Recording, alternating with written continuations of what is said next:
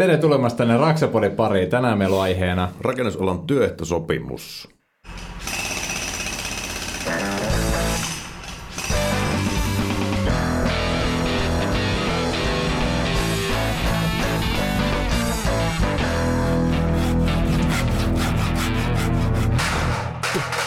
Raksapodi. Tämän jakson tarjoaa Rakennusliitto. Ja tänään me tosissaan keskustellaan rakennusalan työehtosopimuksesta ja miten ne syntyy. Ja täällä mulla on juontajakollegani Jarkko Nyman. Ja toinen elämänhallinnan mestari Mikko Merelä tiskin toisessa päässä. Ja tänään tosiaan keskustellaan rakennusalan työehtosopimuksesta, miten ne syntyy ja voiko tavallinen duunari, timpuri sieltä vaikuttaa siihen, sen syntymiseen. Ja tämän takia meillä on täällä tuolta tota, menisin sanoa kanavarannasta, mutta mistä rannasta te olittekaan. Meillä on tota, rakennusteollisuudesta varapuheenjohtaja Kimmo Palonen, joka on täällä ollut aikaisemminkin vieraana. Tervetuloa uudelleen. Rakennusliitosta. Rakennusliitosta. Rakennus, rakennusliitosta. on rannat ja liitot sekaisin, niitä on liikaa. Rantojen miehiä. Ja sitten meillä on toinen ranta. Hakaniemi ja Rakennusliitto, lähdetään tästä. Aivan totta, näinhän se olikin. Mutta siellä on myös niitä rantojen miehiä. Ja sitten meillä on päälläkin mies Jyrki Ojanen. Tervetuloa. Kiitti. Myöskin Rakennusliitosta. Niin, totta. Mä oon ihan ulkopuolinen tässä. Mutta siis tosiaan työehtosopimus pöydällä ja tänäänkö se laitetaan uusiksi? Ei sitäkään ihan tänään laiteta, mutta, mutta tuota, toivottavasti tuonne helmikuun loppuun mennessä, että siellä on seuraava katku. Siinä on vä- vähän sisäänrakennettu se, että se ei oikein yksipuolisesti onnistu se kuntoon laittaminen. Niin, onko se harmi? Se- On se harmi. On se harmi. Mä voin kertoa tämmöisen elävän esimerkin vuosien takaa, kun meillä nämä eri ammattialaryhmät pähkii näitä työehtosopimustavoitteita ja meillä raudoittajat sitten oli kova, kova ryhmä ja ne teki esityksensä, että kuinka paljon pitää saada lisähintaa raudoitukseen, kun kilokaupalla tekivät urakalla ja antoivat sillo- silloiselle toiselle puheenjohtajalle Koske Hannulle semmoiset evästykset neuvotteluihin, että tässä on hinnat ja näistä ei tingitä sitten, ei sitten senttiäkään. Hannu totesi, että asia selvä, että tämä onkin helppo neuvottelu, että mä lähetän nämä rakennusteollisuuteen kirjeellä ja pyydän allekirjoitettuna takaisin, niin tämähän, tämähän oli tässä. Mutta se ei ihan näin mene. Niin, se on kompromissia ja yhteistyötä ilmeisesti. Jos pikkusen perataan siis ylipäätään työehtosopimusta rakennusalalla, otetaan pikku niin takapakki historiaa, että milloin, milloin työehtosopimus on ylipäätään saatu rakennusalalle aikaiseksi ja mikä on ollut se runko, että mihin se on, mistä on tämä nykyinenkin rakentunut. Että. No käsitykseni mukaan niin 1945 on se vuosi, jolloin, jolloin niin kuin siinä sodan päätyttyä niin tuota, työnantaja tunnusti työntekijäliitot tasavertaisiksi neuvottelukumppaneiksi ja sopi, sopi sitten kattavasta työehtosopimuksesta. Sitä ennen oli ammattikunta erilaisia sopimuksia, kaupunkikohtaisia, ammattialakohtaisia, ihan sieltä 1900-luvun alku, jopa 1800-luvun loppupuolelta alkaen, mutta varsinainen tämmöinen laaja testoiminta, ensimmäinen sopimus oli tosiaan vuonna 1945. Joo. Oliko se heti tämmöinen yleissitova? Ei, ei, ei. Yleissitovuus on tullut siis seit- 70, 70-71. Joo.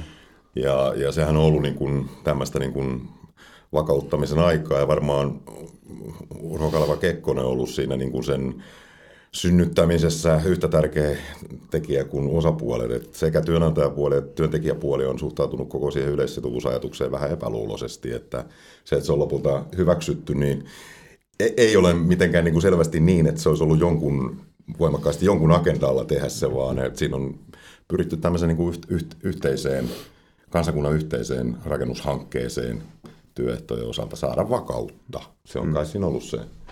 Ja hyvän aikaan vielä, jos siellä on Kekkonenkin antanut Niin, niin. vielä, että asiat oli silloin yksinkertaisempia. Missäs mennään sitten nytten? Jos ajatellaan sitä, että, että jos se on silloin 45 tehty ensimmäiset, niin sinne on varmaan sitten vuosien saatossa kertynyt aika paljon sitten uutta, uutta mutta onko sinne jäänyt myöskin jäänteitä? Et tota, mikä on rakennusalan Tessin tämänhetkinen oikein kantama? Joo, en tietenkään ihan niin, niin yksityiskohtaisesti niitä hi- historiaa tunne, että mitä siellä on ollut ja mitä, mitä ei, mutta totta kai niitä on modernisoitu, mutta kieltämättä siellä, siellä vanhanaikaisuuksiakin on ja, ja uudistustarve on kyllä jatkuva.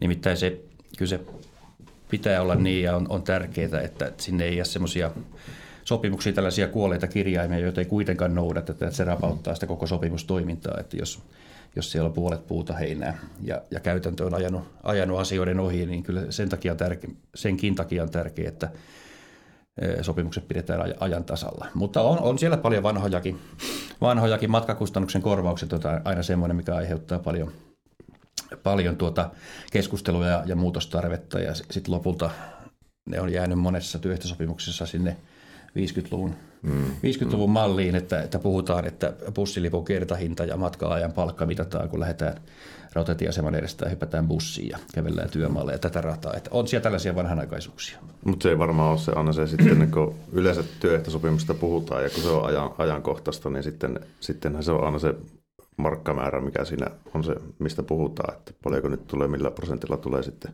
korotusta Mm. Paitsi, mutta sehän käsittää oikeasti tosi paljon muitakin asioita, työehtosopimus.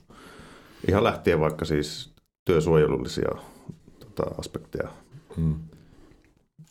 Esimerkiksi oliko näistä turvakengistä joskus, onko nämä TESSI-asioita? Joo, siinä on, on tietenkin lainsäädäntöä taustalla, mutta esimerkiksi mm. turvakengät on varsin hy, hyvä esimerkki siitä, että, että sitä lainsäädäntöä oli ole, olemassa jo ennen kuin se TESSiin tuli – tuli sillä lailla, että, että tota pitää olla turvalliset työskentelyolosuhteet ja kaikki ymmärretään, että rakennuksilla on täysin välttämätöntä käyttää turvakenkiä, jos siellä hmm. meinaa niin turvallisesti työskennellä, ettei tule naulaanastumisia ja näin päin pois. Kuitenkin niin äh, nuukat työnantajat, niin eivät ihan kaikki, mutta suurin osa, niin eivät niitä hommanneet tai maksattivat puolet työntekijöillä. Ja sano, sanoivat vielä, että pitävät parempaa huolta kuin maksavat itse puolet. Oli, oli mm. hieno perustelu. Ja tota, ei niitä vaan hankittu ja jossain hankittiin ja me sitten lopulta se sopimukseen saatiin kirjattua ja sen jälkeen se sitten levisi laajemmin, koska, koska se sinne on, on kirjattu, niin sit se, sitä on noudatettava ja jos ei, niin seuraa jotakin ja tätä kautta se sitten levisi alalle. Se voi kuulostaa ja ihmetyttää nykypäivänä, miten on mahdollista, mutta ihan historiaa lähdetään ihan haalareita myöten, niin mm. nämä on kaikki, kaikki niin kuin pikkuhiljaa, että ei, ei ne sillä lailla ole itsestäänselvyyksiä mikään. Mikolle tota, noi Tessi on varmaan sillä tutumpi, koska sinähän joudut sitä lukemaan. Tai ole ainakin se Tessistä hyvin perillä, koska sulla on sitten työntekijöitäkin ja, ja mihin sä niitä noudatat. Itse siihen ei pidä päde mitkään, mitkään tessit. Ei, ei päde ei, ja siis sehän, että millä, millä tavalla mullakin sitten ensimmäinen virallinen työpaikka, josta maksettiin verokirjoilla sitten hommia, niin käytännössä sieltäkin katsottiin, se lähtökohta meni sitten, että se oli se Tessin minimi sieltä 8,41 euroa ja sitten se seuraava kohta, mikä siinä oli, kun pakko on henkilökohtainen lisä, ja henkilökohtainen lisä on minimi periaatteessa sentti, silloin voidaan sanoa, että se on henkilökohtainen lisä, ja se oli 8,42 euroa tuntipalkka. Ja se oli jännä, kun mä lentokoneen siivoushommista sain vähän enemmän. Samaan aikaan kun niitä tein, se oli 8,71 euroa. No kuitenkin jotain semmoista. Voi olla, että joku sentti menee tuossa väärin, mutta siis kuitenkin, että se silloin kun mä lähdin niihin hommiin, niin ihan sieltä katsottiin se suoraan niin kuin kuitenkin palkka ja vielä tänä päivänäkin, kun etenkin, etenkin alalle tulevat, niin niillä se on, niin kuin katsotaan kuin raamattua periaatteessa se palkkauksen kohdalla. Sitten tietenkin siinä vaiheessa ää, nehän on minimit, joka niin kuin monesti keskusteluissa menee niin kuin sekaisin.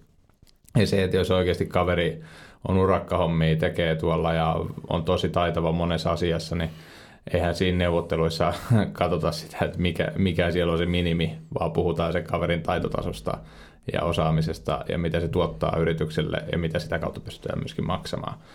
Mutta se, että joo, kyllä sitä niin kuin itsekin jopa tänä päivänä sieltä oppii jotain tämmöisiä uusia asioita ja sitten myöskin siellä on semmoista tekstiä, jota itse ymmärrä, mutta onneksi siinä vaiheessa mä oon sitä aina suosilla soittanut. On, on se, tai siis hyväksyn ton, ymmärrän, niin tota, jotain esimerkkejä, että on, onko se tuntunut, niin kuin, että siellä on jotain semmoista, joka on niin kuin täysin tarkoituksetonta ja ihan käsittämätöntä, ja, ja jos, jos, niin mikä? No yksi semmoinen, joka mulle tuli yllätyksenä, että me puhuttiin silloin joskus viimeksi, kun tästä aiheesta puhuttiin karkeasti, niin oli se, että oliko se nelospalkkaryhmään, jos sä teet urakkatöitä, niin sun vähintään pitää olla nelospalkkaryhmän palkka. Ja kun mä oon taas kasvanut semmoisessa niin ympäristössä, että jos joku on urakassa mukana, että, tai että urakka otetaan niin kuin, öö, mukaan myöskin ne apparit mm. käytännössä. Että jos sanotaan, että se apparin palkka on vaikka 12 euroa, mm. ja sitten se on 14 jotain, on se niin kuin nelospalkkaryhmän palkka, ja rakennusalan Tessi sanoo siellä, että se on vähintään saatava se nelospalkkaryhmä, eli 14 euroa. Niin selitä sille timpurille, ketä siinä nokkana, että vaikka tämä keikka menisi huonosti, niin tuolle apparille menee silti joka tunti kaksi euroa tuosta pohjilta, halusit tai et, koska se on urakka. Ja totta kai sitten porukka kiertää se sillä tavalla, että ne sanoo, että se on tuntityö ja sitten lopussa maksaa bonuksena. Mut, siis si, sillä tavalla sen, mutta se, että sitten taas toinen on, että sitä välttämättä ei oteta sitä apumiestä mukaan, vaikka se olisi sillä minimipalkalla 10 euroa vai 11 euroa, mikä se on tällä hetkellä, niin totta kai jos se otetaan mukaan siihen urakkaan, niin silloin motivaatio tehdä sitä kovemmin ja painaa enemmän. Ja sitten se, että, että silloin mä just tätä kysyin, että, että jotta mä saan niinku työntekijä urakkaan, että se on kaikille ok. Ja sitten totta kai se urakka meni niin hyvin, että sehän sai pitkälti enemmän kuin 14 euroa. Mutta edes se ajatustapa siitä, että Joo. se... Mutta jos, jos, jos sitä ajattelee sitä, tai tämä kertoo ehkä tästä niin kuin alan monimutkaisuudesta ja asioista, mikä siihen vaikuttaa, että, että sit jos rupesi leviämään semmoinen tapa urakoida aika isolla volyymilla, jossa ne liksat jäi niin kuin vähän sillä niin kuin ujoksi. Joo, ja saat to- euro to- tai kaksi euroa kokonaispalkka per tunti. Niin, Joo. ja todettiin, että, että on, on, tulee työmarkkinoilla paljon lisää semmoista porukkaa, ketkä suostuu tekemään sitä niin, niin silloin se niin kuin mahdollisuus säännellä on, on tavallaan ajatella niin, että jos tehdään urakka vauhdilla, niin sitten pitäisi niin kuin kyllä olla semmoisia kavereita, jotka sitä semmoisella aikapalkalla tekee. Mutta tämä yksityiskohta, mikä liittyy sitten tähän, miten se menee niin kuin vähän vaikeaselkoiseksi, on tietysti minkä mainitset. Mm. Mutta ehkä sitten kuvio siellä takana löytyy, että miksi se tehtiin niin. Koska rupesi löytyy semmoisia urakkaporukoita, jotka... Niin, niin. Joo, siis se, se kuviohan on ihan selkeä, että joku sitten, että sanotaan, että saat kolme euroa neljä asentaa sitä, mm. tai vaikka euro per neljä asentaa sitä lattiaa, sitten se laittaa sitä ja saa 5 euroa per tunti kiinni ja sanotaan, että sun palkka oli nyt 5 euroa. Niin. Et se, se periaate siellä takana, mutta sitten just tämmöisissä isommissa kokonaisuuksissa, että, että kun mulla on ainakin lähtökohta se, että kyllä mä kaikki, ketä siinä niin kuin työssä on osallisena, niin haluan, että on siinä messissä. Mä haluan, että kaikki, kaikki näkee sen palkkapussissa niin hyvässä kuin pahassa. Mm. Sen, että sitten jos ei se niin kuin homma sujuu, niin ne saa vaan sen niin kuin palkan, mikä siellä on normaalistikin. Mm. Mutta se, että kun ne asennoituu siihen, että jokainen vähän piiskaa toisiinsa siellä, että nyt jumalauta sieltä kahvilta nyt takaisin tuonne hommiin. Tai että niin kuin myöskin tulee semmoista niin kuin fiilistä siitä, että, että kaikki siitä hyötyy. Koska mm. se lopputulos on aina parempi. Kun se, ja yleensä, niin kuin mitä mä oon huomannut työmailla, niin se apumies on se, ketä, jos se pääsee siihen urakkaan reunaa mm. kiinni, mm. niin se on se, ketä kaikki eniten haluaa näyttää niille timpureille, että mistä se, niin, mm. niin. Mit, että se homma toimii. Ja se haluaa päästä toistekin siihen. Niin sehän painaa yleensä niin kuin omaa ammattitaitoa ja työkokemukseen ja taitoihin nähden ne kaikki eniten siellä hommaa. Mm. Niin kuin monessa tilanteessa. Laskuprosessi. Mm. Mm. No niin kuin meillä oli tuossa ensimmäiseksi aluksi, aluksi sanottiinkin, että kuka sen tessin tekee. Niin miten se tessi syntyy nyt ihan käytännössä? Kuka sen tekee? Mm. No kä- käytännössä niin meillä on tässä rakennusliitossa ja muillakin liitoilla on se tapa, että, että ennen varsinaisia neuvotteluja me kysytään jäsenistöltä, että mitä olisi sellaisia tarpeita, tarpeita mitä pitäisi saada niin työehtosopimuksella asioita parantaa ja aika laajastikin kysytään ja pidetään sitä kokouksia. Meillä on eri, eri puolilta Suomen aktiivisia ammattilaisia ja pähkitään kokouksissa niitä jäsenistöltä tulleita työehtosopimusmuutosesityksiä ja ja sitten ne tiivistetään ja sitten meillä on valitut neuvottelukunnat, jotka lähtevät neuvottelemaan. Silloin tietenkin meikäläisiä, meikäläisiä tuota, niin kuin am, rakennusliiton ammattilaisia neuvottelijoita ja sen lisäksi on näitä kentän ihmisiä myös jokaisessa neuvottelukunnassa mukana, että, että se ei ole pelkästään niin kuin virkamiesten hommaa, vaan siinä on kentän ihmiset mukana, juristit ja meikäläiset siinä sitten. Ja no sitten kun neuvottelut alkaa tällä kertaa nyt tuossa tammiku, tammikuulla, niin tuota, sitten äh, työnantajapuolella on omat neuvottelijansa, liiton ihmiset ja on siellä sitten toimitusjohtajiakin ja, ja kentänkin edustajia, vähän riippuu alasta, alasta mikä on painotus, mutta sitten me tietenkin kohteliaasti luovutamme vaatimuksemme heille ja sanomme, että me vaatimme. Ja, ja tuota, ne tietenkin ampuu ne alas ja siitä se lähtee. Kuinka, kuinka paljon siellä pöydässä istuu samaan aikaan niin kuin ampumassa sitten haulikolla näitä niin kuin kummankin puolin näitä tavoitteita? Se, se riippuu vähän neuvottelukunnasta, mutta äh, sanotaanko tuommoinen viidestä kymmeneen hmm. puolin ja toisin on se, se kokoonpano. Että meillä on kahdeksan eri työehtosopimusta, että rakennusala ei ole ainoa. Meillä on vedeneristäjille, on maalareille, infrarakentajille ja rakennustuoteteollisuuteen ja mitäs vielä jäi sanomatta talotekniikka-alalle on tessit. Se, se, ehkä vähän itsestäänselvyyskin, mutta onhan, onhan siinä niin työehtosopimusneuvotteluihin siis sen lisäksi, että mitä, mitä me saadaan niin osastoilta ja maakokouksesta ja niin edelleen, niin kyllähän tässä niin nämä huomiot, joita, joita niin kuin niin kuin ammattiliitto huomaa, mitä työelämässä tapahtuu, kysymykset, jotka sinne tulee, niin, niin kyllähän ne kuuluu ne keskustelut tespöytään, että ei, ei me tarvitse ikään kuin säpsähtää ja odottaa, että joku Oulusta soittaa, että oletteko huomannut, että kevyt yrittäjyys lä, niin kuin lisääntyy, mm. vaan että, että se, siellä on paljon sellaisia asioita vuokratyöntekijöiden asemaan niin edelleen liittyen, eh, jotka niin kuin tulee vähän niin kuin väkisin siinä ajassa sisälle siihen neuvottelusysteemiin, jonka jälkeen niitä sitten lähdetään työstämään osa niistä asioista on sellaisia, että ne on niin vähän niin kuin akuutteja, että ne on niin kuin tämän hetken kysymyksiä, ja osahan sellaisia pidemmän linjan juttuja, joissa lähdetään niin kuin jotain kehityskulkua sitten niin kuin joskus taklaamaan ja joskus kehittämään ja mitä ikinä, mutta että, että siinä on niin aika monenlaisia aineksia, aika monenlaisia tapoja, miten ne tulee. Ja varmaan on se vähän niinkin, että, että, että osa niistä ikään kuin toiveista – on, on vähän, vähemmän mahdollisia saada oikeasti mm. realistisesti lävitteet. Tuplapalkka ja... Niin, no esimerkiksi semmoinen tässä ja se 15 prosentin palkankorotukset kaikille, niin, niin on selvää, että sekin on tietysti täytyy huomioida ja kohteliaasti ottaa vastaan, mutta ei, ei, ei sitä niin kuin paljon niin kuin neuvottelijalle iloa siitä vaatimuksesta, koska mm. ei se niin kuin... Mm. Tai eikö se päde kuitenkin tuossakin, että sitä pitää, pitää vetää piirron kovemmaksi se pyynti, mihin on tyytyväinen? Niin, totta kai. Joo. Eikö kannata pistää ihan vaan reilusti nokkiin, niin tulee kompromissi sitten kyllä. Ja samalla lailla isäntäpuolelta tulee niin. meidän näkökulmasta, puhutaan heikennysesityksistä. ne tietenkin puhuu, että se on kehitys ja kaikkea tällaista, mutta Pekka pois ja tätä rataa. No mm. työnantajan ammattineuvottelijat ymmärtää, että ei, ei tästä mitään tule, mutta ne joutuu ne esittämään, koska, koska heilläkin on omat tausta, taustayrityksensä siellä ja Kerro mm. lyhyesti tuo Pekkanen, kun meillä on mm. varmaan kuuntelijoita, ketkä nyt ei hirveänä rakennusalaa Joo. seuraa, niin tota, se kuitenkin rakennusalan keskustelussa kuitenkin tämä Pekkanen on aivan niin legenda jo. Niin, tota, niin mikä no, se on? No, Pekkas sopimushan on, on jostakin 86 vai, vai 90, no, no, kuitenkin niiltä mm. haminoilta jonkun, jonkun tämmöisen keskitetyn työmarkkinaratkaisun tupoista puhuttiin siihen aikaan ja myöhemminkin niin, niin tuota, siihen tuporatkaisuun, eli kokonaistyömarkkinaratkaisuun liittyvä elementti, että sinne eh, sovittiin, että työaikaa lyhennetään kerta kaikkiaan ansiotasoa alentamatta. Se liittyy siihen, siihen palkkakierrokseen, se oli yksi elementti siitä. Ja tämä herran nimi, joka sen sorvas, oli Pekkanen. Ja siitä, siitä tulee tämä termi Pekkaspäivät. Työministeri Pekkaspäivä. Niin, ministeri joo varmaan näin, näin oli. Et se, on se, se on se historia. Eli että vähän sopimuksesta riippuen, mutta että 96 tai 100 tuntia vuodessa on niin kuin, voi olla palkallisella vapaalla.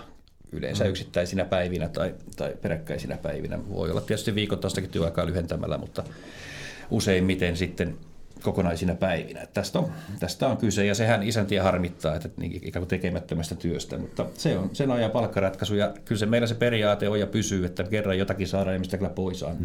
Jos, nyt, jos, täl, jos tällä kierroksella nyt siirrytään palkkatason alentamatta kuuden, kuuden tunnin työpäivään, niin se on Pojasen ja Palosen Sekö teillä on vakaasti tahtotilana nyt?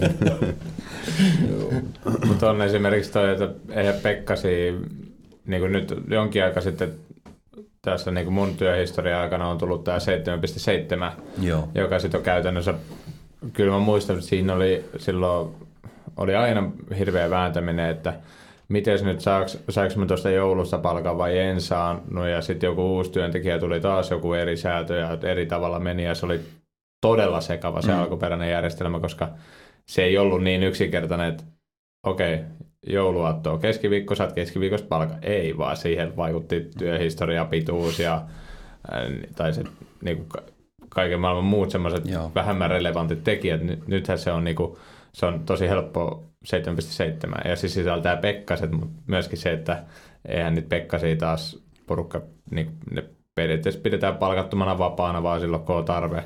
Ja sitten käytännössä nämä arkipyhäkorvaukset, niistä maksetaan koko vuoden joka palkassa on se. Totta kai jotkut firmat on tehnyt sen vähän, niin kuin maksaa sitä eri tahtiin, mutta kuitenkin se on niin kuin, se on se prosenttiosuus, että periaatteessa jos sä turakkamiehiä ja painat oikein kunnolla hommia, niin periaatteessa sä, sä jäät tässä, tässä uudistuksessa niin kuin isosti plussalle. Ja kyllähän mm. silloin kun me kuultiin tämä, niin me laskettiin silloin lasku tuolla kännykällä ja kaiken maailman laskimilla läpi silleen, että ui vitsi, tämä on niinku paras palkakorotus meille ikinä. Ja totta kai, kun se vaikutti prosentuaalisesti siihen niin kuin koko palkkaan sitten, ja mitä sitten olisi saanut, ja sitten joka kerta oli säätämistä, että sait, saiko se välttämättä palkka jostain päivältä. Mm. Että sitten sait niin kuin 7,7 niin kuin kaikesta. Mm. Mm. Joo, se on yksi esimerkki siitä, siitä että mikä on me, meidänkin semmoinen iso linja ja halu, että kyllä me halutaan, että ne olisi niin suoraviivasta ja yksinkertaista. Mm. Se ei aina ole mahdollista kaikissa asioissa, mm. mutta etenkin tämä rakennusala, pirstoutunut rakennusala kaipaa tällaista selkeyttä. Ja, ja yrittäjäkin on sitten samalla, samalla viivalla ja toisaalta sitten se meidän työehtosopimusten noudattamisen valvonta helpottuu. Kun me voidaan todeta, että sun mainitsema 7.7 puuttuu, niin se on yhtä kuin hmm. yhtä kuin TESVIKE ja siitä seuraa sitten sen, että se joutuu enemmän tai myöhemmin maksamaan tavalla tai toisella. Hmm. Ja kyllä se iso, iso linja on, on meillä se, se, että äh, niin paljon kuin se on mahdollista, niin suoraviivastetaan, yksinkertaistetaan. Ja, ja toinen semmoinen iso linja on, on, että me kyllä haluttaisiin suoritus- ja urakkapalkkausta palkkausta kehittää ja sen, sen osuutta nostaa, koska se on ainoa semmoinen niin realistinen tie, jolla, jolla oikeasti voi saada kunnolla palkkaansa nouseen, työn tu- mm. tuottavuutta kasvamaan ja, ja myös, myös itse asiassa laatua lopulta, että vaikka voisi kuvitella, että urakalla kun hosutaan, niin laatu kärsii, mutta eihän se niin ole, että kun se porukka alkaa, urakkaporukka alkaa silloin kun se hyvin toimii, niin itse suunnittelee ja funtsaa aikataulutusta ja tekemistä ja, ja kaikkea tätä ja niin tuota, se, se on fiksua hommaa ja, ja, ja, ja nämä on ne meidän muutama päälinja, mitä me halu, mm. halu, halutaan edistää. Tuossa se, just se, kun niitä urakkaa ja tuntityötä, niin niitä pystyy yhdistämään myöskin. Tehdä semmoiset kokonaisuudet, jotka on niin kuin selkeitä. Sä nostat elementin, laitat se tuohon kiinni, valat sen kiinni, pystysaumat, raudat, vinotonärit, etc. Mm. Se on niin kuin yksinkertaista selkeää. Mutta sitten siinä vaiheessa, kun tehdään jotain semmoista pikkutarkkaa, jossa se niin kun puhutaan oikeasti niin kuin milleistä tai tolle jotain säätämistä ja kääntämistä, ei semmoisia asioita kannatakaan tehdä urakalla, kun siitä ei hyödy ketään. Ei se työntekijä, ei se työnantaja, ei se viime kädessä asiakas. Että taas että niitä pystyy myöskin yhdistämään ja tuossa se, mitä mäkin niin kuin pyrin, että aina jos työmaalla on jotain semmoisia selkeitä konkreettisia niin kuin kohtia, niin sitten hei, että leivotaan tuosta tuommoinen niin urakka ja se, että kun joka työmaalla on eri hinnat, tietenkin yrittäjän näkökulmasta myöskin. Mm. että sitten taas se, että et periaatteessa jos mietitään, että jollain työmaalla pystyy maksaa vaikka 20 vaikka joka jätkälle vaikka apumiehestä lähtien. Hieno juttu, mutta se, että emme voi sanoa, että no niin nyt kaikilla on palkka 20, mm, pieni palkka on 20 mm. euroa, koska seuraava työmaa tulee, niin sitten mennään silleen, että jos, koska jouduttiin ottaa se vähän huonompi työmaa, jotta meillä on jotain muuta kuin kotona istumista, niin nyt on taas sille, että apumies saa se perinteiset 12 euroa. Mm. Ja sekin niin kuin vie yritykseltä niin kuin joka, joka päivä 50 senttiä niin kuin tappio tyylillä. Et se se niin kuin menee tosi vaihtelevasti. Mutta sitten taas kun menee hyvin, niin mm. sitten tämä on hyvä työmaa, niin mm. sitten niin kuin myös sitä siivuu siihenkin suuntaan. Mm. Varmaan, että siis mähän, kun en sellaiset rakentamisen niin. teknisestä puolesta ymmärrä niin kovin paljon mitään, mutta jotenkin olisi, olisi niin tajuavina, niin että, että sen niin kuin urakkapalkkauksen kehittäminen, se, se olisi helpompaa, jos me pystyttäisiin enemmän ennakoimaan niitä riskejä, joita siihen rakentamiseen liittyy. Että tavallaan sen niin kuin riskikertoimen laskeminen sinne, sinne urakkahinnan sisään vaikeuttaa sitä asiaa ja nähdäkseni sitten niin kuin tuntipalkkaa mm. käytetään tai aikapalkkaa käytetään sitten niin kuin enemmän. Ja tämä, tämä on esimerkiksi sellainen asia, jossa voisi olla jotain edistymistä, josta mä en tiedä, missä se tapahtuu. Onko se niinku mm. niin niiden kohteiden tutkiminen tai suunnittelujen niin kuin laadun parantaminen vai mikä sitä tekisi, että sitä työn hinnan riskiä ei olisi niin paljon ennalta kuin nykyään on. Mm. Mm. Joo, ja sitten taas se, mutta just se toi, että mitä, niin kuin, mitä yksinkertaisemmaksi viedään esimerkiksi just se lomarahat, mitä sekin 12,5 prosenttia, mm. joka palkkaa kaikille, eikä sille joku opiskele, joku ei ole alalla ja jotain sitten tai muuta, mm. niin se, että kun se tehdään, niin kuin viedään yksinkertaisempaa suuntaan, joka on mun mielestä niin kuin, tosi paljon helpottaa noissa, tai sitten se, että sä tiedät, että sulla on tietyt neljöhinnat jostain niin kuin tietyistä asioista, ja ne, ne on selkeästi esillä, ja sitten siinäkin, kun on tietyllä tavalla sielläkin lähtee silleen, että okei, sä pystyt suoraan laskemaan niistä, että, että tätä halvemmalla kukaan Suomessa ei voi tehdä sitä, koska tietyt minimit on olemassa. Mm-hmm. Mutta myöskin se, että välillä on nähnyt sitä niin päin, että jos itse laskenut jonkun keikan silleen, että okei, että, että jos me toi keikka saadaan, niin, niin se periaatteessa on meille – jopa tappiollinen, mutta se, että jos emme tätä keikkaa saada, niin me et, et niin kuin tiedän, että automaatio, että tämä keikka tehdään vaikka kokonaisuudessa tuhat euroa tappiolla, mutta sillä me päästäänkin, saadaan toi toinen keikka, koska mm. yleensä niistäkin leivotetaan niin sellaisia kokonaisuuksia, mm, mm, mm. että sä joudut myöskin tehdä asioita, mitä sä et halua, mutta se kuuluu siihen niin kuin työn luonteeseen, että, Kyllä. että sitten yrittäjä joutuu laskemaan sit niistä yhteensä sen, mutta sitten tulee se tilanne, että sä oot laskenut sen tappiolla ja sitten, jotta sä mahdollisesti saat sen seuraavan työn, mm. niin sitten siihen kokonaan jostain järjestetäänkin yritys, joka tulee sen tekemään ja ne ei tee siellä työmaalla mitään muuta kuin sen ja mm. sä tiedät, että toi ei ole mahdollista, mm. niin kuin, jotta siinä olisi niin kuin kaikki puhtaat tehot pussissa. Mm. Mm. Ja sitten kun ei puhuta sitä, että ne on pari euroa tehnyt niin kuin halvemmalla, vaan että puhutaan tuhansista euroista. Niin. Mutta sitä välillä näkee, että, että ehkä siinäkin puolessa on sitten, että ei siellä niin kuin työjohtopuolella välttämättä aina niin kuin myöskään nähdä, että mitä, mitä selkeämpi se on ja mitä selkeämmät ne laskukaavat on, niin sitä helpommin se on tarkastella mm. sitä myöskin sitten todellisuutta. Mm. Mm. Mikäs on päälakimiehen homma tässä sopassa? Mitä sä teet rakennusliitossa? No tota, no siis, mulla on asianajan tausta ja mä oon ollut täällä vähän toistakymmentä vuotta ja niin kun, jos ei nyt näitä viime vuosia lukuun, niin aika paljon yrittänyt itsekin ajaa työoikeusjuttuja, koheltaa ja konsultoida erilaisia asioita. Meillä on siis meneillään tämmöisiä niin lainsäädännön valmisteluun liittyviä asioita jonkun verran. Sitten on ihan tämmöisiä isompia ongelmakokonaisuuksia, jos pitäisi löytää joku kulma, että mitä lakimies voisi siitä ajatella tai kun, siis kun se oma ammattietos on siis, että päästä tikittää mitä jos. Et kun mm. tulee joku ilmiö, niin ensimmäinen kysymys on mitä jos ja seuraava kysymys on mitä jos. Mä oon sellainen niin tuskastuttava jahnaaja, joka pohdiskelee ja yrittää toppuutella, ettei, ettei asiaa ratkaistaisi liian nopeasti, vaan saataisiin niin tietoa siitä, että mitä kaikkea siihen liittyy.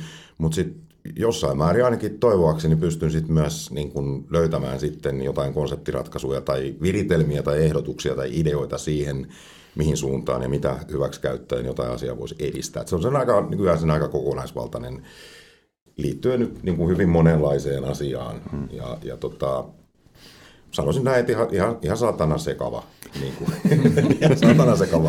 onko, onko, onko, onko, tässä nyt Tessi kunnossa tässä, tässä hommassa? Niin, niin siis työehtosopimus, meillähän on siis se työehtosopimustoiminta on järjestetty niin, että meillä on siis tota, keskustoimistolla kunkin alan osaaja, joka hallitsee sen oman niin kuin tämän sopimusalansa, joka ensisijaisesti päättää siitä, että mit, mitä siinä saa tapahtuu siinä sopimusneuvottelussa. Että meillä on muitakin lakimiehiä vähän niin kuin mitä mä nyt sanoisin, vähän sitten tarkempia ja parempiakin lakimiehiä kuin minä niin kuin juridisesti sitten apuna näissä toiminnoissa, missä tarvitaan. Mutta enemmän työehtosopimuksessa on kysymys siitä, että ne yhteiset, niin kuin, että, että ne tavoitteet kohtaa sen toisen osapuolen niin kuin, tavoitteet ja sitten saada joku sopimusaika. Että eihän se, niin kuin, eihän se, niin kuin, eihän se pääsääntöisesti juridiikkaa ole. Hmm.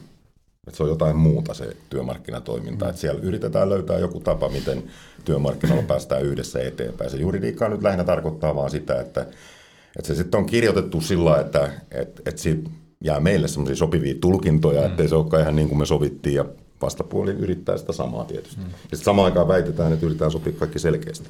Kyllä. Nämä olisi joskus mukava päästä kärpäisenä kattoon, kattoon, kattoon näitä neuvotteluita, kun sanotaan, että neuvottelut ovat edenneet hyvässä hengessä. Niin tota, mitä se sitten käytännössä on? Varsinkin siinä vaiheessa, kun ollaan jo työtaistelukortteja vetämässä pöytään. Että, et, tota, onko tämmöistä, onko rakennusliitto, rakennusala ollut lakossa koskaan? On. Meillähän on aika aika monen historia. 70-80-luvulla... Niin Niitä se, minä vuonna ei olla se, ollut. Se, on, niin kuin, tota, se oli varma kevään merkki, kun rakennusliitto aloitti lakot. Että se, se oli sitä aikaa ja sitten johtui paljolti siitä, että, että silloin oli vielä niin kuin poliittiset ryhmittymät tässä rakennusliitossa olemassa, jotka sitten kisaili keskenään ja, hmm.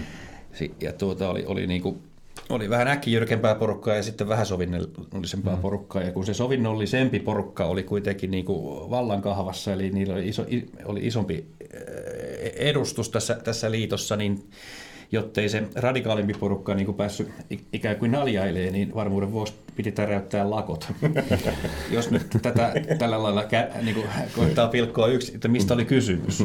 No sitten myöhemmin, myöhemminhän tähän on tullut vähän enempi järkeä. Tai joku voi olla sitä mieltä, että, että pitäisi toimia samalla lailla. Niin, mutta joku kaipailee venetä vanhoja. Ehkä, ehkä niinkin, mutta kyllä, kyllähän me tosi sopimus niin kuin, haluisia ollaan ja, mm. ja aina näin, mutta sitten tulee joskus asioita, ja viime aikoina ne on ollut vielä ikävä kyllä niin päin, että enempi kuin niitä varsinaisia, totta kai omiakin esity, esityksiä ja parannuksia ja korotuksia, mutta niin kuin työnantajien tuota, heikennysesitysten torjuntaa. Että se liittyy siihenkin usein se, se työtaistelu.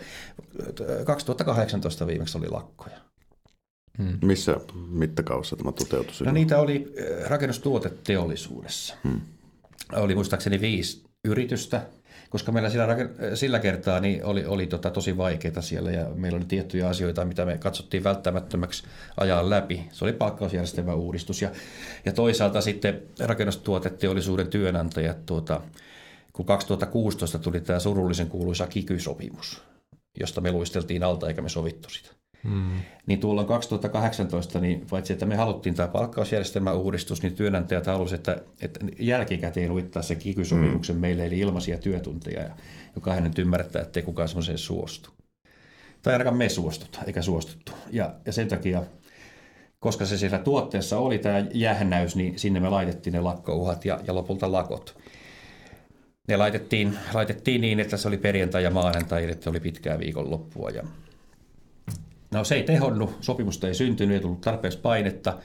Me laitettiin seuraavat lakkouhat, johon me sitten laitettiin muitakin kuin rakennustuoteteollisuuden tehtaita. Eli, eli sitten maalausalaa, LVI-alaa, kaivoksia ja niin mm. edelleen lakkouhan alle, mutta sitten työnantajat löysi toisensa siinä kohdassa ja ne, ne tota, mikä on aika harvinaista tai, tai sanotaanko nykyaikana harvinaista, niitä, ennen vanhaan niitä oli myös paljon näitä työsulkuja. Eli, eli samalla lailla kun työntekijöillä on oikeus mennä lakkoon, niin työnantajien vastaava keino on työsulku. Eli hmm. estää työnteon ja lopettaa palkanmaksun. Ja, ja tuolla vuonna 18 keväällä niin eh, työnantajat täräyttivät sen sulkuuhan ja siitä alkoi tulee niin kuin puolia toisin painetta tehdä sopimus. Hmm. Eli se synnytti sen paineen, että me tehtiin sitten sopimukset hmm. ja ja se sulku ei tullut päälle ja toisaalta ei myös se laajempi lakkokaan. Että se, se, on vivahde vielä sitten, että, että tämä työsulku niin kuin koko maata koski oli kohdennettu nimenomaan rakennusliiton jäseniin. Ja se, että se paine tuli, se oli ihan viime metreillä, se oli alkaa niin kuin seuraavana päivänä, kun se sopimus saatiin. Niin se on aika montaa monessa, mutta sanoisiko ne näin, voisiko tästä niin kuin jotenkin sanoa, kun pidetään niin itsestäänselvänä tavallaan sitä, että on työehtosopimukset ja jotkut minimiehdot työelämässä ja niin edelleen, niin, niin miten se popularisoisi, että kuinka tiukassa tietyssä mielessä voi olla se, että työehdot pysyvät nyt edes näin ja sitten tulee jonkun prosentin palkankorotus, että siinä täytyy mennä siihen kohtaan, että on uhka, että seuraavana päivänä lähtee päälle se, että kaverit hakkaa mestoilla toisiaan. Että ne, ketkä on, niin kuin joutuu pois työmaalta, on vihasi niille, ketkä menee työ... Niin, jos se menee sinne ja joku väittää sivusta, että siellä ne jätkät kabiniteissa vaan pyöriskelee viinipuutarhoissa ja vitsailee toisilleen ja, ja sitten pitää teatteri, eihän nyt ketään niin kuin aja sitä siihen pisteeseen, niin kuin, niin kuin witchy witchy, vaan, mm. vaan sehän on niin kuin siis tilanne, että sä et oikeasti saa sitä asiaa kasaan ilman, että, että ne paineet tulee se hommaan. Ja se on niin kuin, miten, miten se populaarisoi, tästä tässä hommassa mm. niin perimiltään kysymys, että, että täytyy päästä semmoiseen vakavasti otettavaan neuvotteluun, josta molemmat kasvonsa säilyttää ja jotenkin pääsee sitten eteenpäin. Ja jokainen toivoo, että ei siinä tulisi mm. häiriötä. Meidän jäsenet toivoo, että he, varmaan joku haluaa lakkoonkin, mm. mutta niin kuin, että suurimmaksi osaksi ihmiset haluaa tehdä töitä ja reilulla työehdoilla ja elämä jatkuu eteenpäin, eikä keskittyy sapelin kalesteluun. Niin, koska se, että lähtökohtaisesti muistat tämän tilanteen myöskin työmaalla ja se meni vähän niin kuin, mun mielestä vähän ylitte. En, en, niin kuin, kun työmaalla lähtee niin kuin työjohto kyselemään työntekijöiltä, kuuluuko se liittoon vai et. Mm. Niin mun mielestä se oli jotenkin, ja sitten ne rupesi siinä niin kuin suunnittelemaan niitä, mutta siis se, se mun mielestä, se on jokaisen henkilökohtainen asia, kuuluuko liittoon tai eikö kuulu liittoon siis siinä mielessä, eikä se saa vaikuttaa siihen, että saako joku kaveri niin kuin tehdä töitä tai ei saa mm. tehdä töitä tai että ruvetaan sieltä yksistä ja sä kuulut liittoon, sun pitää lähteä nyt kotiin. Tämä on se solidaarisuus. Mm. Mutta se, se niin kuin, kyllä mäkin siellä siitä asiasta vähän sanoin, että, että, että, että onko tämä teidän mielestä oikein. Mm. Ei, että tämmöinen käsky on tullut, niin näin pitää tehdä. Mä just. Mutta tota, tässä just tässä, kun tulee näitä eri neuvotteluja, niin onko jotain niin kuin heittää esimerkkiä, että minkä tyyppisiä ne esimerkiksi ne, mitä tulee tuolta sitten niin kuin kentältä, ihan kon, niin kuin, että onko siellä jotain semmoista, jotka on ihan suoraan niin kuin, jossain muodossa päässyt tuonne ihan sitten myöhemmin sopimuksiin asti. No 99 prosenttia ostat lisää riksaa. no, varmaankin, mutta siis se, että, että jotain niin kuin esimerkkejä, mitä kautta se niin kuin menee ja onko ollut jotain semmoisia, jotka on niin kuin molemmin puolin, te olette istunut siellä pöydässä sille, että tämmöinen juttu tällä ei on perusteltu molemmat sille, että kyllä. Okei, okay, seuraava. Onko tämmöistä ollut ikinä vai onko se joka niin kuin pienestä yksityistä kohdastakin semmoista niin kuin Siinä oikeastaan eh, ihan loppumetreillähän se menee sitten näin, näin, näin, näin. Mutta siinä neuvotteluprosessin kestäessä, niin ei siinä kyllä yleensä todeta, että hyvät perustelut tämä hyväksytään. Ja. Mutta, Vaikka olisikin, niin, niin, niin mutta sen, sen tietää ehkä siitä, että ne ei niin kiivaasti vastusta juuri sitä esitystä, mikä on menossa läpi. Mm. Kun niitä esityksiä, mitä ne vastustaa kiivaasti, niin tiedetään, että tuo nyt ei ainakaan me ainakaan lakkoa läpi. Mm. Eh, ehkä, ehkä näin. Kyllä tämmöinen kysymys esimerkiksi, että vastaako tätä siihen, että jos puhutaan esimerkiksi siitä, että miten tämmöistä niin kuin teknisiä apuvälineitä käytetään niin kuin esimerkiksi työajan valvontaan niin edelleen, niin, niin samaan aikaan voidaan, voidaan kai todeta, että se on niin halpaa ja tehokasta, se on niin jokapäiväistä, se on niin keskellä pöytää, että, että, että niin kuin jollain tavalla ymmärtää, että voihan mä tätä vastaan kamppailla tässä vuoden kaksi, voinko mä elätellä itselleni toiveita, että mä pystyn vastaamaan kymmenen vuotta sitten, mutta se on niin realistisena möhkyränä tossa. Ja sen jälkeen ruvetaan keskustelemaan, että okei, tämä on tosiasia, tämä on realiteetti, teillä on tämmöisiä toivomuksia, että te haluaisitte käyttää sitä ihan mielivaltaisesti, ja me halutaan sitten, että siinä asetetaan tietty, tietyt niin kuin rajat ja tietyt säännöt ja tietyt oikeudet, mitä sitä voidaan käyttää. Me ollaan me silloin samaa mieltä vai eri mieltä, kun me todetaan, että tämä on nyt asia, johon pitää saada jonkunnäköiset puitteet.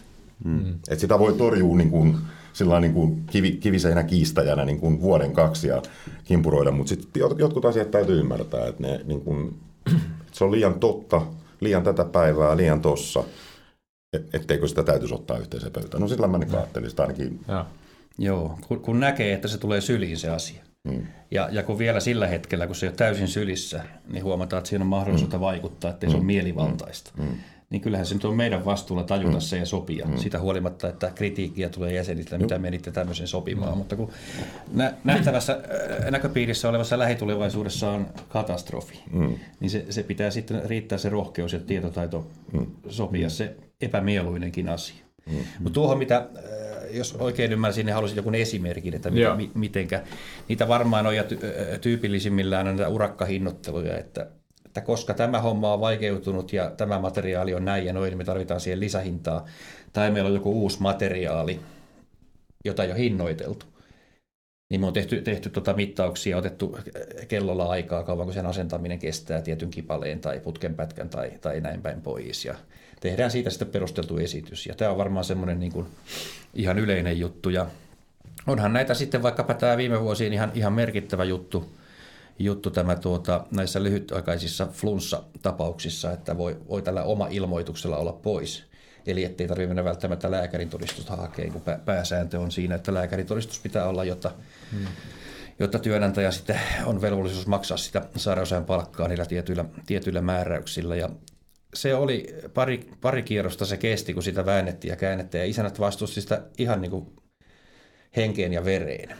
Ja nyt kun se sitten kuitenkin kirjattiin, niin, niin ollaan huomattu se, se, millä me sitä perusteltiinkin, että itse asiassa kustannukset tulee alaspäin, koska, koska aina se lääkärissä käyntikin, lääkärissä käyntikin työnantajalle maksaa, kun se joutuu työterveyshuollon ja, järjestämään, ja, ja toisaalta sitten se, että, että voi olla niinkin, että lääkäri määrää viikon sairaslomaa ja ja toisella puolella on se, että sä itse ilmoitat siitä flunssasta, joka on alkanut viikonloppuna ja se vaatikin vain se maanantai ja tiistaina otti työkunta mm. tai, tai, jotenkin näin, mutta yhtä kaik- ja, ja, on siihenkin pykälään sitten kuitenkin tehty, että jos väärinkäyttöä tulee, niin on oikeus määrätä sinne lääkäriä ja näin päin pois. Mm. Se on yksi esimerkki, mikä, mikä on noussut ja saatu läpi ja, ja toimii ihan fiksusti. Mutta ylipäätään niin joku testneuvottelu, että se on mahdollista, niin sehän tarvii tietysti niin järjestäytyneen vastapuolen. Mm, mm. Ja tota, no, itsekin on aikoinaan ollut toisella alalla näyttelijäliitossa on edelleenkin, mutta siellä on esimerkiksi tilanne tällä hetkellä, että siellä ei ole vastapuolta neuvotteluille. Mm, mm. Siellä ei ole voimassa olevaa tessiä niin elokuva- ja TV-puolella ollenkaan.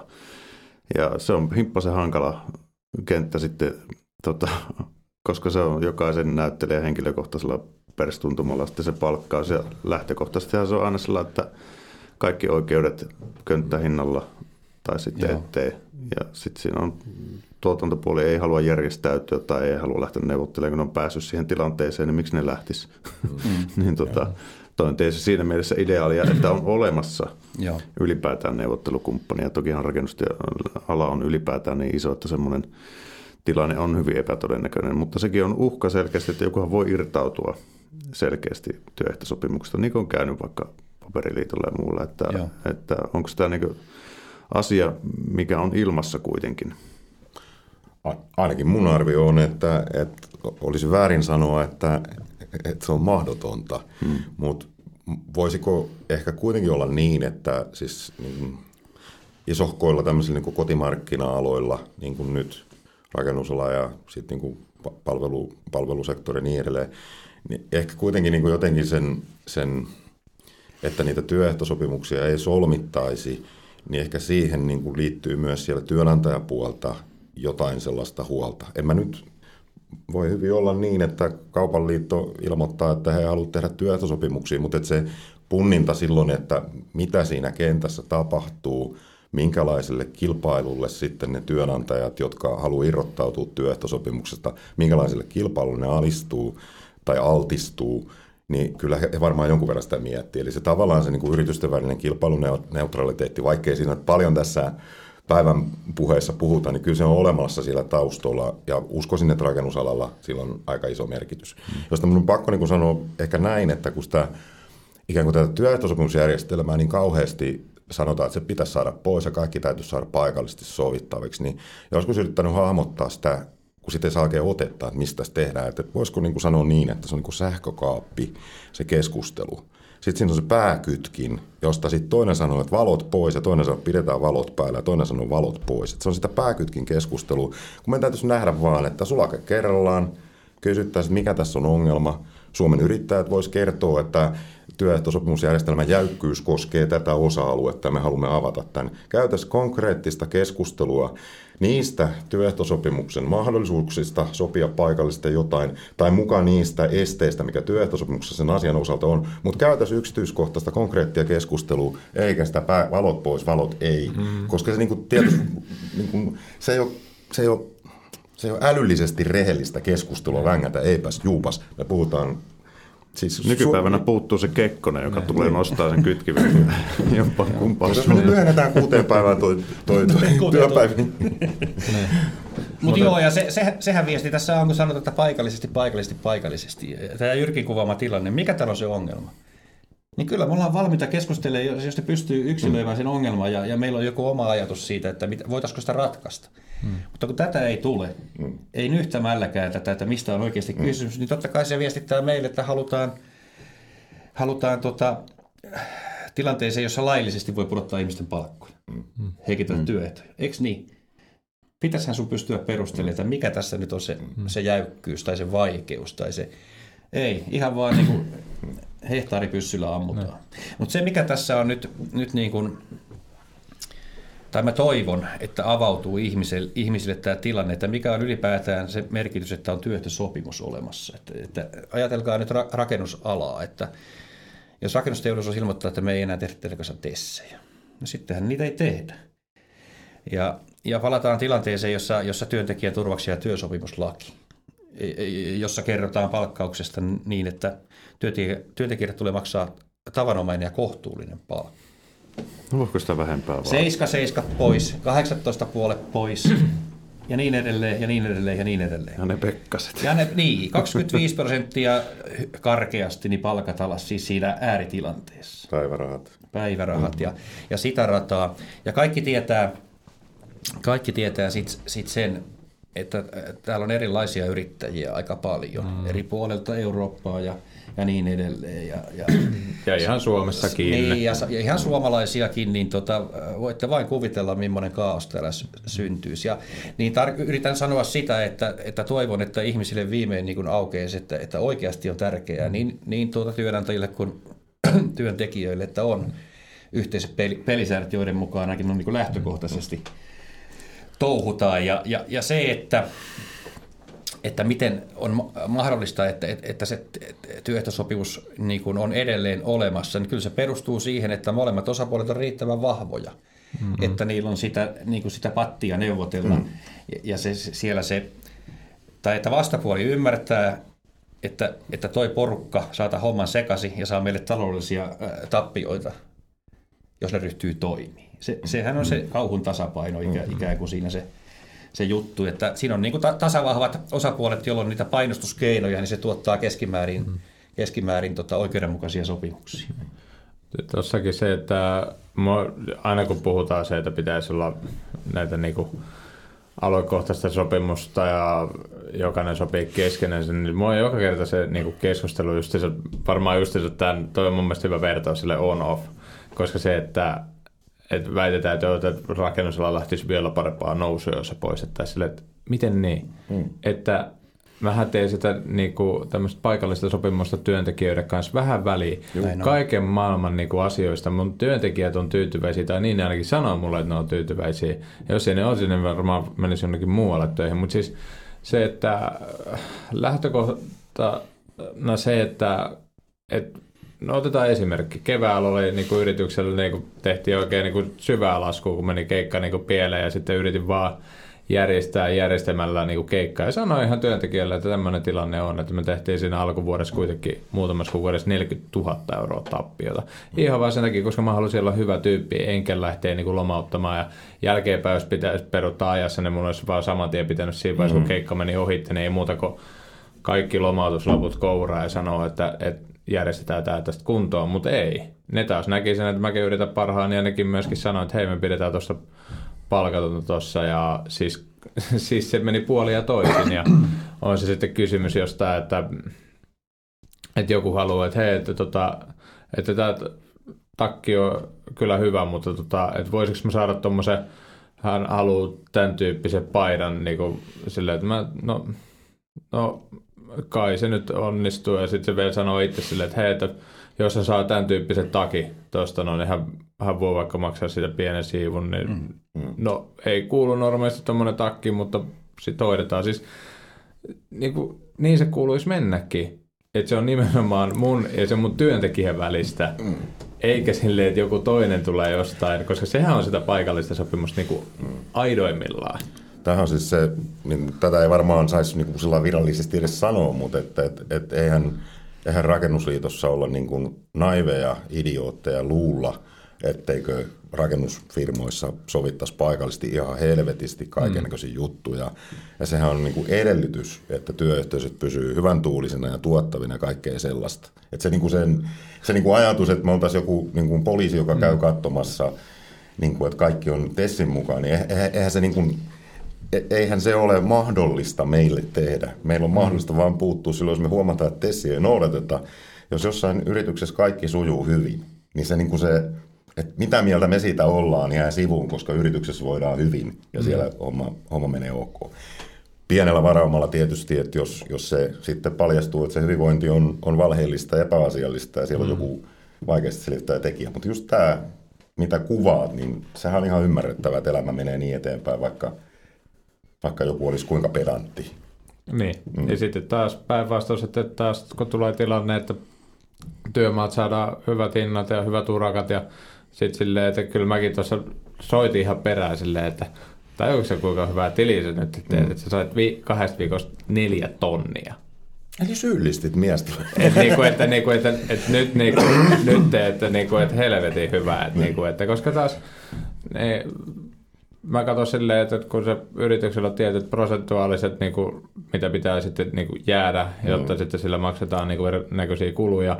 Jos se työntekijä tienaa sitten siitä urakasta enemmän, se tarkoittaa myöskin, että firmalle jää sitten enemmän. Mm. Jotta kai se, että on, kun on ollut siellä toisella puolella, niin se ehkä mun on niin kuin helppo samaistua sitten siihen, mutta on mulla ollut silloin aikaisemmin, kun oli työntekijänä, niin jostain keikasta jäi joku 30 tai 40 euroa tunti, josta vaikka se olisi pienempi keikka, joka siis todellisuudessa isossa mittakaavassa ei vaikuta niinku yhtään mihinkään. Se ei edes vaikuta siihen kuukausitiliin, sä et edota sitä, että silloin oli pienempi keikka siellä.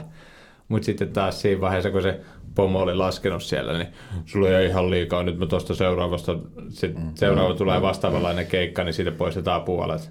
Mm. Niin kuin, se ei ole yksi, se, se on niinku yksipuolista sopimusta mm. semmoinen mutta taas molemmin puoli, että se, se on tosissaan se jännä keskustelu, että se aina otetaan ilmi, mutta sitten kun lähdetään kysyä yrityksiltä, kuinka paljon sit oikeasti ne tekee ja työntekijöiltä, niin se on ihan, ihan todella paljon. Ja totta kai siellä on myöskin paljon semmoista niinku kysellä, että onkohan tuo ihan niinku mm. laillista molemmin puolin, mutta se taas, että sitä on niinku tosi paljon semmoista pientä. Ja sitähän ne nimenomaan ihmiset haluaa, että okei, okay, että, että sä saat nopeasti järjestettyä se palkattoman vapaa mm. tai muuta vastaavaa, että, että ei siinä ole ruveta oikeasti katsoa sille, että joo, se määritelmä täältä asti pitää olla tuo mm. ilmoitus mm. molemmin puolisuuntiin. Ei. Luottamus mm. molemmin puolin, niin homma toimii.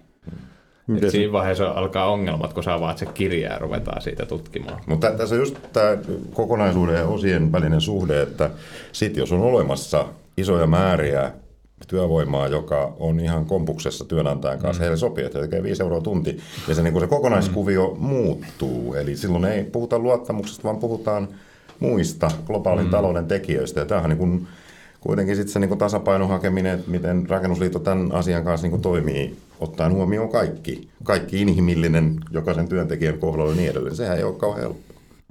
Onko nyt, te, siis tammikuussa alkaa seuraavat neuvottelut, niin tota, teillä on varmaan jo pelimerkit selvänä, että, että millä, millä taktiikalla te aiotte yrittäjän taskuille hyökätä. Sä tuon kuuden tunnin työ, työpäivä jo. en mä tiedä, sitä vähän niin kuin, ihan turhaa, turhaa niin kuin, että se olisi jotakin mystiikkaa. Mm.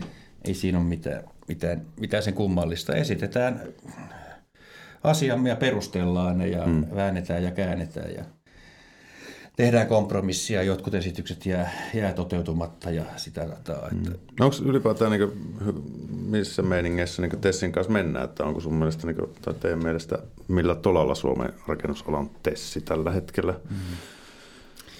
No kyllähän ihan niin kuin, jos vertailee, niin esimerkiksi taulukkopalkat, niin tota, ja se on ollut ihan tietoista politiikkaa meiltä, että me on haluttu pitää ne taulukkopalkkakehitys niin hyvänä mielellään niin tietenkään on välttämättä riittävä, eikä olekaan riittävällä tasolla, mutta että on ne niin kuin kohtuullisella tasolla, jos katsoo niin kuin ympärille, että mitä mm. ne monissa muissa työehtosopimuksissa on. Kun se, kuitenkin se ta, taku tai taulukkopalkka on se, se niin kuin viimeinen lukko siellä, mm. mitä pitää vähintään maksaa, maksaa niin se nyt, se nyt on ainakin se ainakin alapää siinä on, niin kuin siinä taulukkopalkassa on todella selkeä. Mm-hmm. Siis se, että sitten kun siitä mennään ylöspäin, niin sitten se totta kai vaikuttaa työtehtävät ja kaikki muut, mutta ei siinä voi sanoa, sanoa sitä, että mä en ymmärtänyt tuota taulukkopalkkaa, mm. koska sen ymmärtää kaveri, ketä niin kuin ei puhu suomea sanaakaan, mm. kun se iskit sen noka eteen. Mm. Ja ryhmä yksi, mm. group yksi ja sitten siinä on tuntipalkka, esiin lukee min, minimi Mm. Niin kuin, mm. ei, ei sitä selkeämmin voi sitten niin kuin mun mielestä ainakaan sitä sanoa.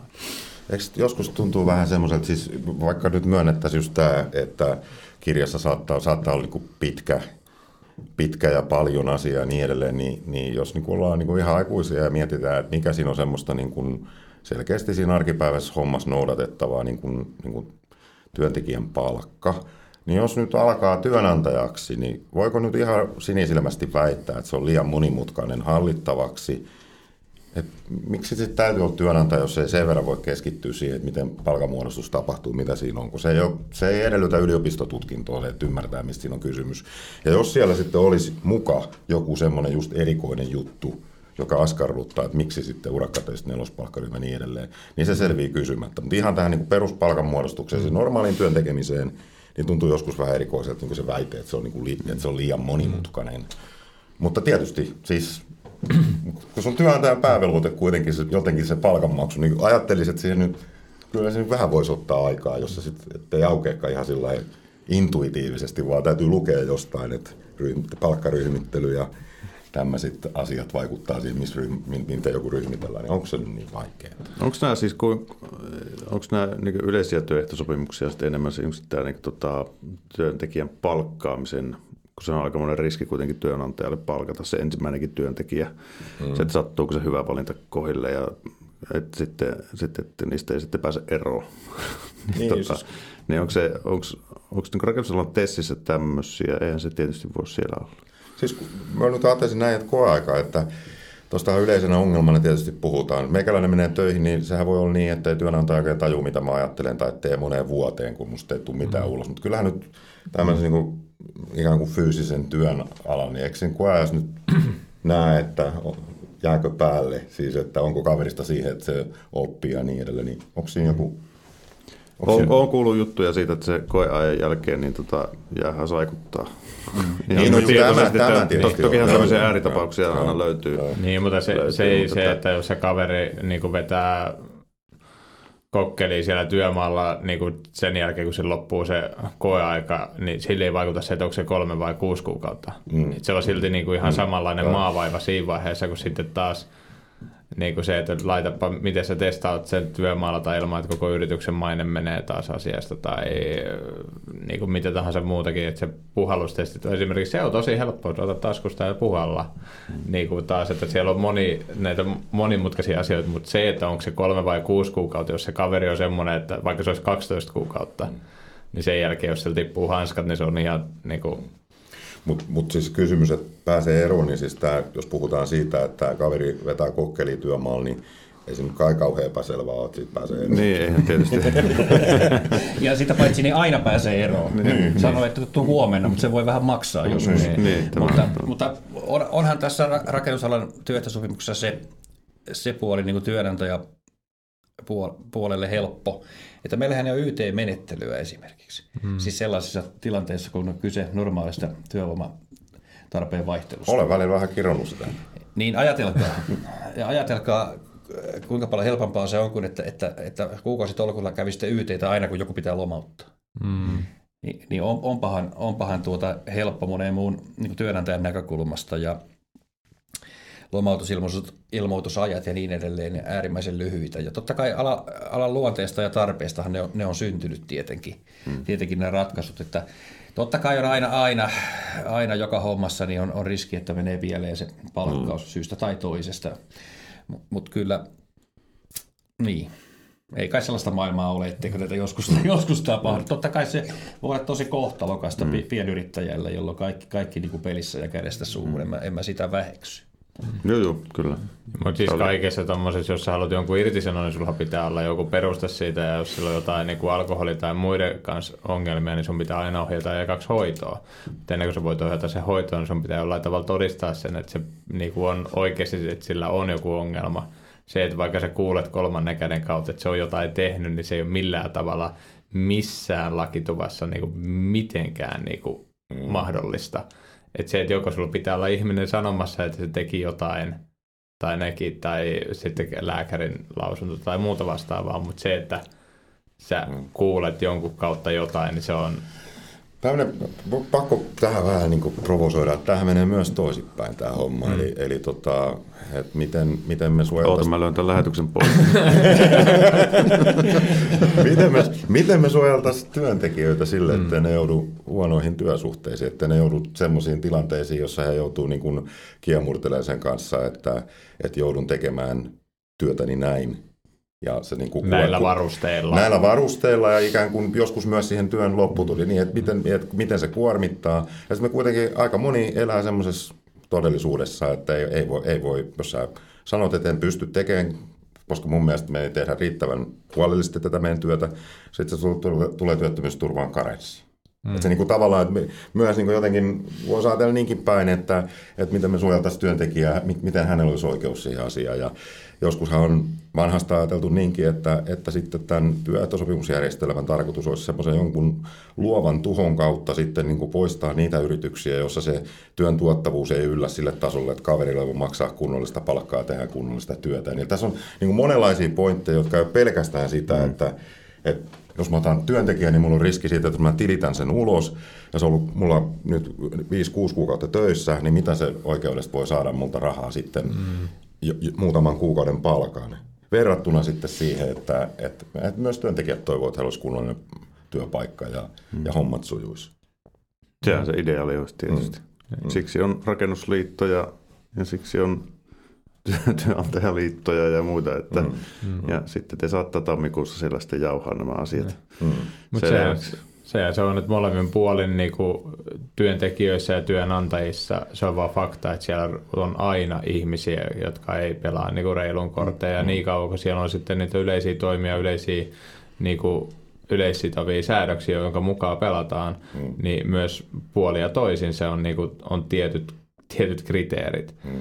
Koska jos ei semmoisia olisi, niin nämä sitten kyseiset, vaikka ne on yksittäistapauksia, ne mätämunat siellä molemmin puolin, niin se, että mitä niille voi sitten siinä vaiheessa tehdä. Mm. No, nyt tällä hetkellä ne pystytään jollain tavalla poistamaan ja kuitenkin rakennusalalla lomauttaminen on kuitenkin suht yksinkertaista. Mm. Niin kuin, ainakin miten mä näen sen. Että, on se, joo. Että jos joku on mulle niin kuin maanvaiva työmaalla tai muuta vastaavaa, eikä, eikä mä saa sille niin kuin töi, töitä, niin että se tuottaa vaan tappiota päivästä toiseen, eikä sit ikinä tule yhtään mitään, niin et ei, ei, ei mun tarvitse firmaa viedä konkurssiin sen ihmisen takia. Hmm.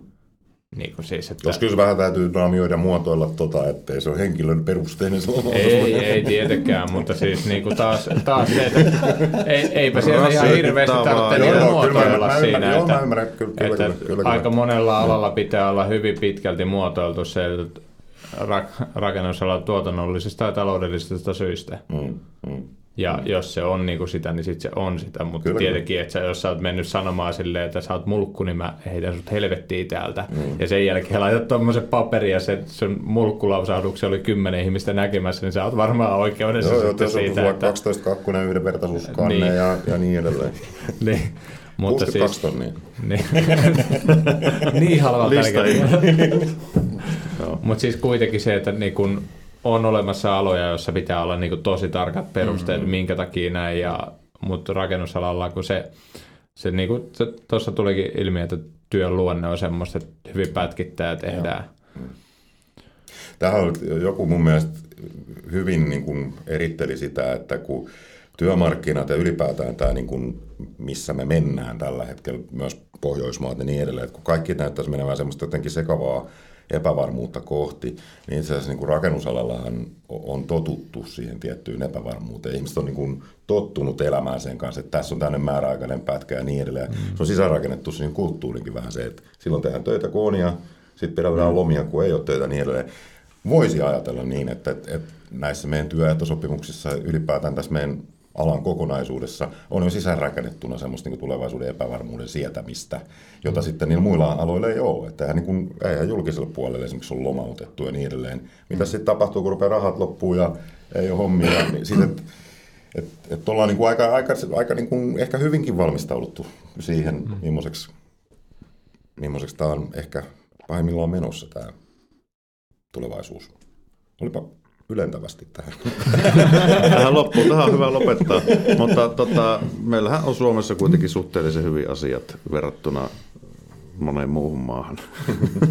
Voi olla huonommin kuin monessa muussa maassa. Kenellä meillä? niin. Mutta kiitos vierailusta, ukkelit. Siinä on teille tota Espresso Housein kuukaudeksi kahvit teidän vierailun kunniaksi. Ja tota, toimitte ohjeiden mukaisesti, niin voitte Hakaniemestä hakea hyvät kahvit sitten. Kiitos paljon. Kiitos. Ei mitään. Tästä tammikuussa, helmikuussa kuulemme lisää, että miten on agenda onnistunut ja, ja tota, me olemme viisaampia, jos tässä aletaan palkkaa lisää porukkaa töihin. Tie, tiedämme, ketä varoa. Ei mitään. Kiitos vierailusta. Kiitos. Kiitos.